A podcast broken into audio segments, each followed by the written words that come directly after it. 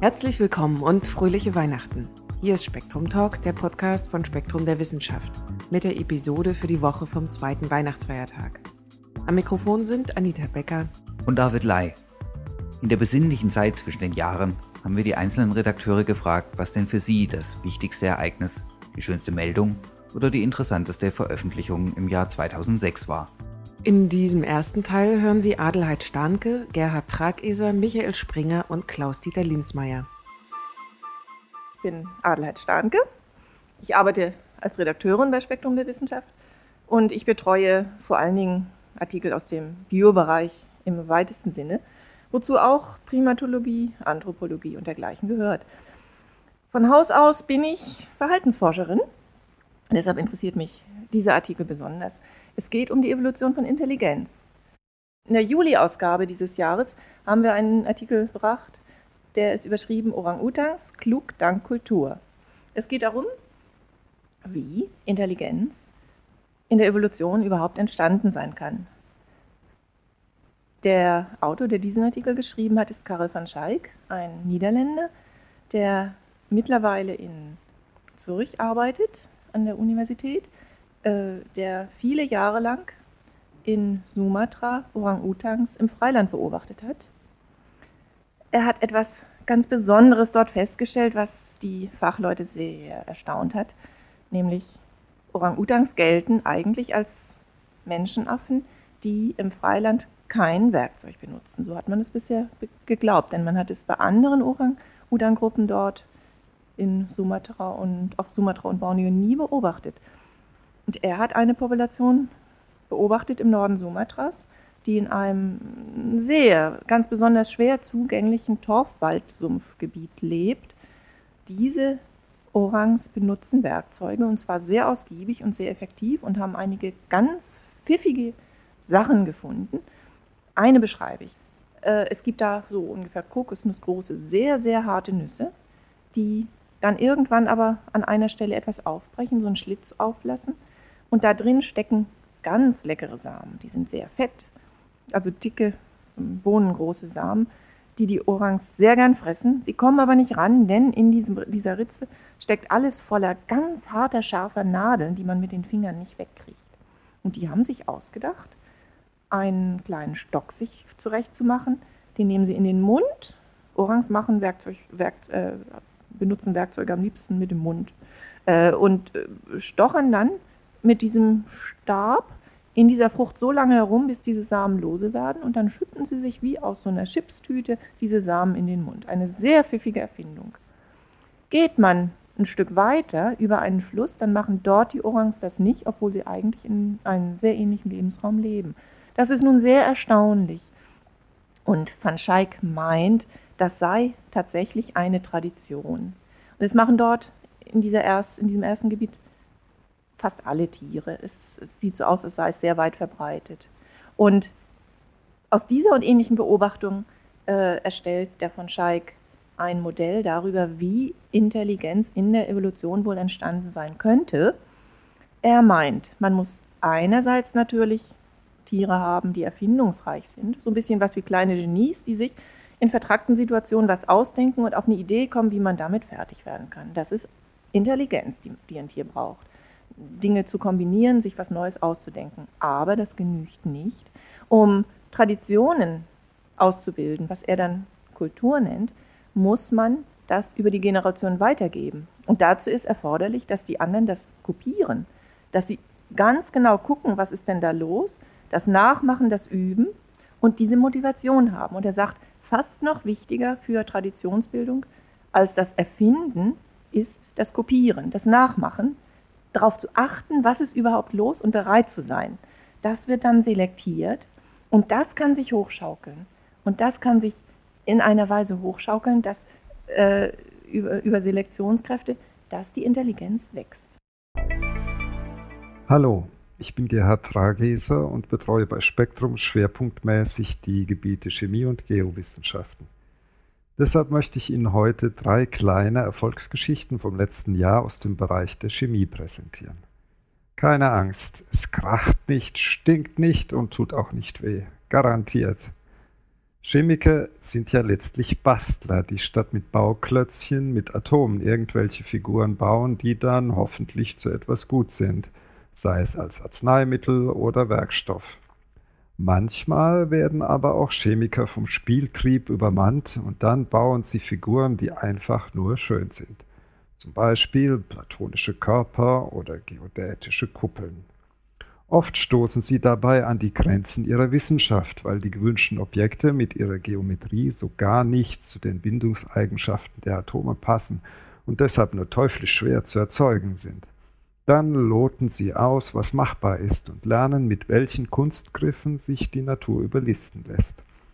In anderen Fällen erweist sich das, was zunächst aus rein ästhetischen Gründen geschaffen wurde, am Ende doch noch als zu etwas nütze etwa im Reich der Nanotechnologie. Die drei Geschichten, über die ich berichten möchte, fallen in diese Kategorie. Nanopyramiden aus DNA. Ein Kind ist er schon lange nicht mehr, doch Lego-Spiele liebt Andrew Turberfield noch genauso wie früher. Nur ist das Spielzeug heute kleiner. Aus DNA, dem Baumaterial unserer Erbsubstanz, hat der Wissenschaftler von der Universität Oxford gemeinsam mit Kollegen jetzt winzige Pyramiden konstruiert, die in jede Richtung kaum mehr als 10 Nanometer messen. Als Ausgangsmaterial dienten vier Einzelstränge mit fünf verschiedenen Abschnitten, die jeweils so zusammengesetzt sind, dass sie sich mit einem bestimmten Abschnitt auf einem anderen Strang zu einer Doppelhelix paaren. Dadurch formen sich die DNA-Tetraeder binnen weniger Sekunden durch Selbstorganisation praktisch von allein. Und das mit Ausbeuten von 95 Prozent. Das Herstellungsverfahren ist also einfach und effizient genug, um auch im technischen Maßstab einsetzbar zu sein. Wegen ihrer Pyramidenform sind die neuen Nanoklötzchen zudem sehr stabil und belastbar, sodass sie ideale Baustoffe zur Verknüpfung von elektronischen und biologischen Teilen bilden dürften. Außerdem können Wissenschaftler daran untersuchen, wie weit DNA sich biegen lässt, bevor sie bricht. Bucky-Ei gelegt. Wissenschaftler der Technischen Hochschule von Virginia haben zufällig ein eiförmiges Fullerene synthetisiert. Normalerweise sind Fullerene kugelförmig oder ellipsoid. Eine eiförmige Geometrie schien den gängigen Regeln zufolge unmöglich. Fullerene, auch Buckyballs genannt, sind Kohlenstoffverbindungen, die sich wie ein Fußball aus fünf- und sechseckigen Ringen zusammensetzen. Ihren Namen verdanken sie dem Futuristen und Architekten Buckminster Fuller, dem Entwickler der geodätischen Kuppel. Bisher galt die Annahme, dass sich zwei Fünfecke nicht berühren dürfen und nur von Sechsecken umgeben sein können. Dieser Hypothese widerspricht das Bucky-Eye da seine Spitze aus zwei nebeneinander liegenden Fünfecken besteht, wie eine Röntgenstrukturanalyse beweist. Die Forscher hatten eigentlich vor, Fullerene herzustellen, die Stickstoffverbindungen des seltenen Erdmetalls Terbium umschließen. Dieses zu den Lanthanoiden gehörende Element eignet sich als Kontrastmittel für manche medizinischen Scan-Methoden und sollte deshalb für den Körper besser verträglich gemacht werden. Christine Beavers von der Universität von Kalifornien in Davis fand aber bei der Analyse der Syntheseprodukte das Triterbiumnitrit nicht in einer Fullerenkugel, sondern im Bucky-Eye vor. Goldener Käfig für Atome. Die bekannten Fullerene waren die ersten freistehenden Hohlraumstrukturen, die aus Atomen nur eines Elements bestanden, in diesem Fall Kohlenstoff. Ähnliche Käfige aus Metallen ließen sich bisher nicht erzeugen. Metallatome haben nämlich die Tendenz, sich so kompakt wie möglich zusammenzulagern. Das Ergebnis sind dichte Kugelpackungen, für die der pyramidale Orangenstapel beim Obsthändler ein schönes Beispiel ist. Amerikanische Forscher um Lai Sheng Wang vom Pacific Northwest National Laboratory konnten nun jedoch zeigen, dass Moleküle aus 16 bis 18 Goldatomen tatsächlich Käfige bilden. Deren Innenraum bietet mit einem Durchmesser von gut 0,6 Millionstel Millimetern genau einem Fremdatom Platz. Die Forscher erzeugten ein Gemisch negativ geladener Goldcluster verschiedener Größe, indem sie das Metall per Laser verdampften und den Dampf kontrolliert kühlten. Die verschieden schweren Moleküle wurden dann massenspektrometrisch aufgetrennt. Ihre Struktur ließ sich zwar nicht direkt sichtbar machen, aber indirekt erschließen. Dazu nahmen die Forscher sogenannte Photoelektronenspektren der Cluster auf und verglichen sie mit solchen, die sie für verschiedene Geometrien berechnet hatten.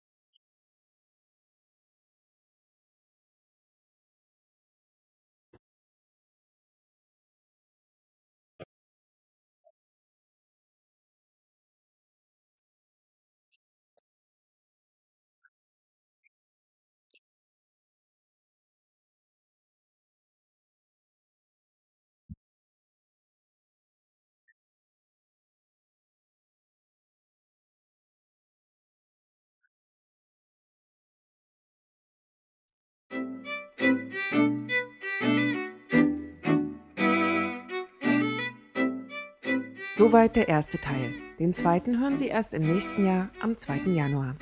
Bis dahin danken wir fürs Zuhören und wünschen Ihnen einen guten Rutsch und alles Gute für 2007.